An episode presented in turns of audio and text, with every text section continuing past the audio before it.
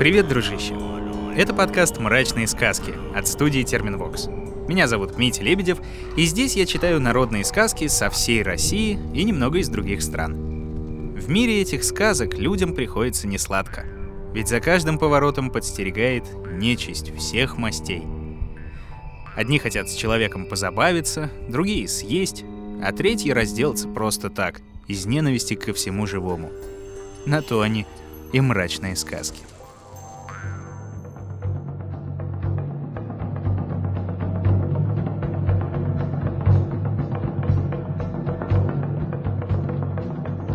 Сегодня будет эвенкийская сказка. Эвенков довольно много — 77 тысяч человек. Причем почти половина живет в России, или, если точнее, в Сибири, а другая половина в Китае, ну и чуть-чуть в Монголии. Раньше их называли тунгусами, а сами себя они величали по-разному — народ Орочен или Эвен. Как и другие таежные жители, эвенки веками оттачивали искусство охоты. Чаще всего в лес за дичью они ходили поодиночке — потому что относились к природе с уважением. Ведь по их поверьям у рек, деревьев и гор есть душа, не говоря о животных. Одним из главных зверей они считали медведя, и не только потому, что он самый сильный в лесу. Венки верили, что их народ произошел как раз-таки от медведей. Не зря они ласково зовут Косолапова дедушкой. Еще почитали ворона, мудрого и гордого. Да вот только не зря у них перья черные. И венки верили, что все вороны бывшие люди, которых обратили в птиц за их грехи. Ворон и медведь в авенкийских легендах всегда были заклятыми врагами. И что самое удивительное, ворон каждый раз выходил победителем, если дело дойдет до схватки. Поэтому ивенки-охотники, когда шли на медведя, зачастую вымазывали лицо сажей и размахивали руками, словно крыльями. Все эти легенды и сказки хранили и передавали новым поколениям ивенков шаманы. Кстати, по одной из версий, само слово «шаман» пришло в русский язык именно из тунгусских языков. Означает оно «человек, любящий знания». Знают шаманы и как поделен мир на три части — небесный, подземный и людской, и как два брата сотворили людей, зверей и саму землю, и как эту землю формировали исполинский мамонт и гигантский змей. Вот как рассказывают эвенки.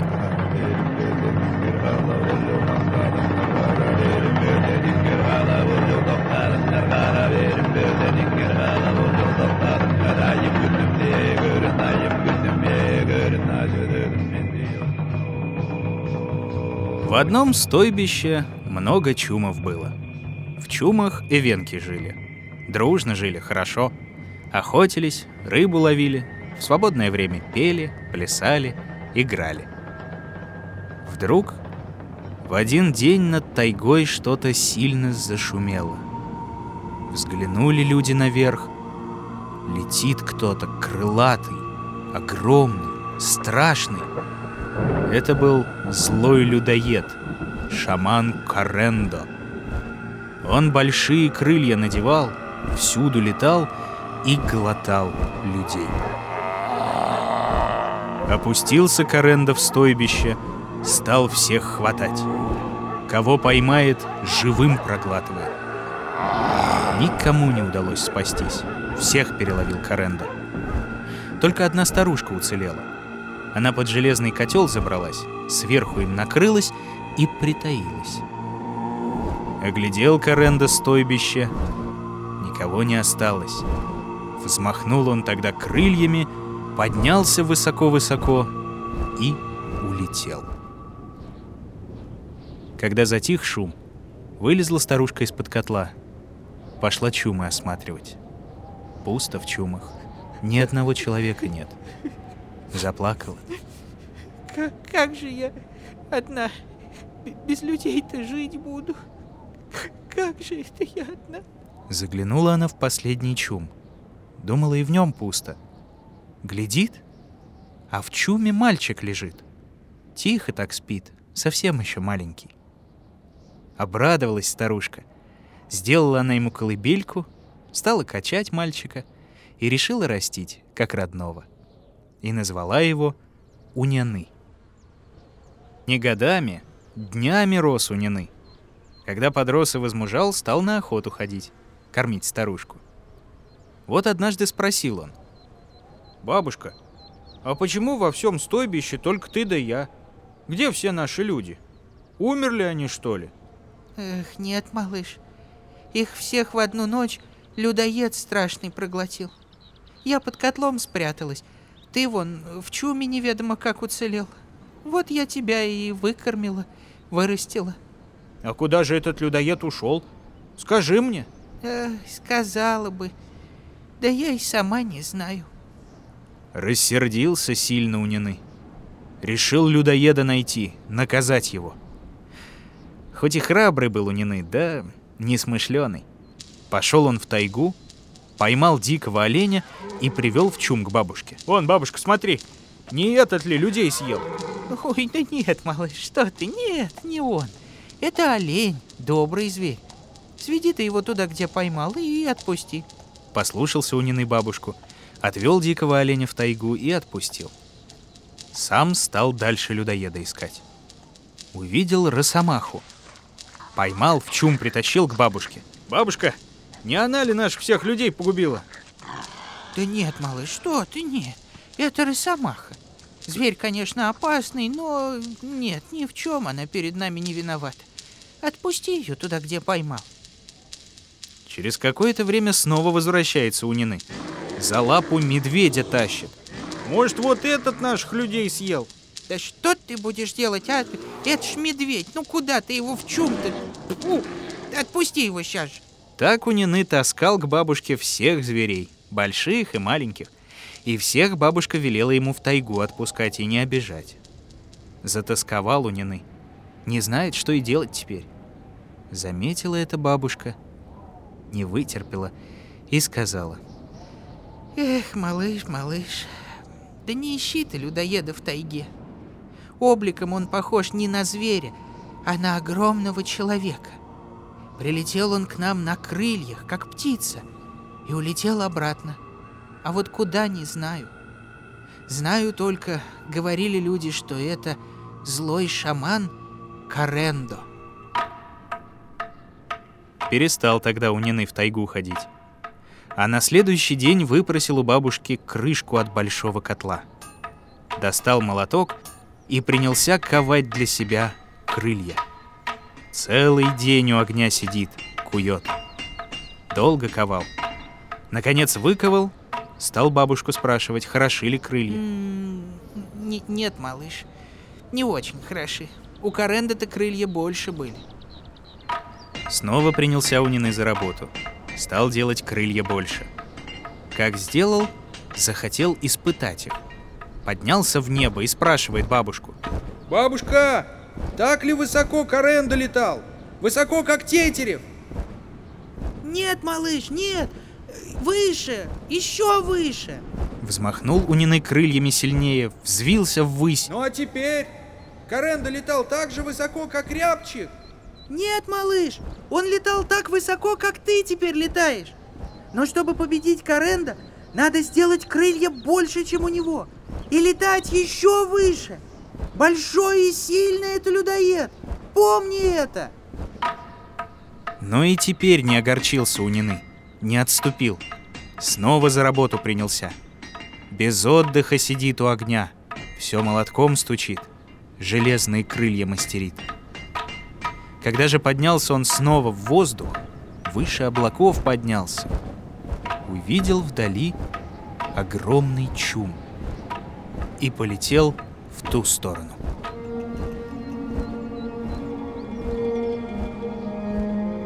Много ли времени прошло, не знаю. Да вот когда прилетел Унины к тому чуму, увидел он место, где с грохотом опускался огромный Каренда. Даже земля растрескалась. Стал Унины кружить над чумом, кружит, а сам поет. Выходи, Каренда, из чума! Прилетел я с тобою сражаться! Выходи, Каренда, из чума! Прилетел я с тобою сражаться! Долго пел, но так и не вышел Каренда из чума. Не было его дома в тот день. Выходи, Каренда, из чума! Прилетел я с тобою сражаться! Наконец вышла из чума женщина, жена шамана, и пропела. Эх ты, глупец, глупец. Тоже нашелся какой. Хочет с Каренда равняться. Каренда могучий шаман. Его победить невозможно. Вот если ты смерти ищешь, тогда и лети к Каренда. Показала она Унины, куда ему лететь. Взвился он в воздух и полетел дальше. Добрался до второго чума. Снова запел свою песню. «Выходи, Каренда, из чума! Прилетел я с тобою сражаться!» А вместо Каренда из чума вышла вторая его жена и пропела ему в ответ. Каренда могучий шаман. Его победить невозможно. Если ты смерти ищешь, тогда и лети к Каренда. Много жен оказалось у Каренда. Шесть больших чумов облетел у Нины. Песни шестерых жен услышал. И каждая говорила ему одно, что людоед непобедим, его крылья велики, а зубы остры. Но ничего не испугался у Нины. Наконец добрался он до последнего, седьмого большого чума. Закружил над ним и давай свое. «Выходи, Каренда, из чума! Пришел я с тобою сражаться!» Услышала эту песню седьмая жена шамана. Вышла и тихонько запела в ответ. Не тревожь, не буди Каренда. Каренда могучий шаман. Я не стану будить Каренда. Он высоко на крыльях взлетит. Он тебя непременно убьет. Перед ним ты слаб, беззащитен. Не испугался у Нины, а лишь стал кружить все ниже и ниже и петь все громче и громче. Каренда погубил мой народ. Я хочу отомстить ему. Я хоть мал, но его не боюсь. Поскорее буди его. Вздохнула жена Каренда, вошла в чум и разбудила шамана. Все ему рассказала. Хрипло пропел старый Каренда, не выходя из жилища. Унины, унины, унины. Подожди, подожди немного. Поем я, поем сначала. Подожди же, пока я обуюсь. Дай хоть я крылья надену. А Унины в ответ ему поет. А зачем тебе есть, Каренда? Зачем тебе обуваться? И крылья тебе не помогут. Недолго тебе жить осталось. За наших людей отомщу я. Тут отбросился полог чума и вылетел оттуда огромный, толстый, тяжелый Каренда. Бросился он на Унины, но мальчик был легкий, проворный, быстро и ловко поднялся высоко в небо. Каренда машет своими огромными крыльями, хочет выше Унины подняться. Но парень все у него над головой кружит, не отстает от него. Долго они так летали. Унины все время выше Каренда летает. Не может шаман его догнать, не может ударить и проглотить не может. Стал, наконец, Каренда уставать. Запел. Унины, унины, подожди. Пониже, пониже спустись. На такой высоте не умею я биться. Кружится у меня голова. Засмеялся Унины.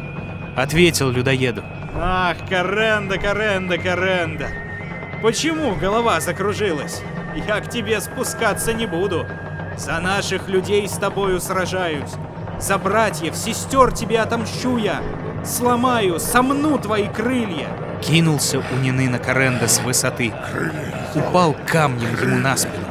Сломал шамановы крылья. С ужасной высоты стал падать толстый Каренда.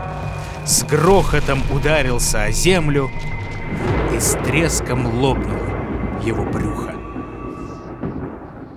А из брюха вышли все люди, которых он проглотил.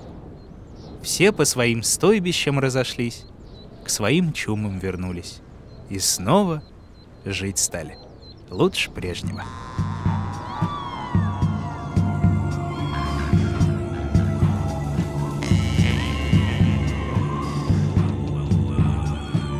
Как это говорится, дружище, чем выше поднялся, тем больнее падать, да? Ну ладно.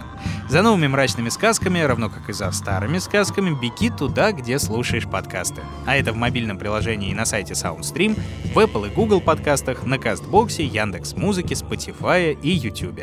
Подписывайся, ставь оценки, рекомендуй, конечно же, друзьям и пиши в комментариях, какие еще сказки самых разных народов можно назвать мрачными и рассказать в этом подкасте. А на сегодня все, дружище. Все.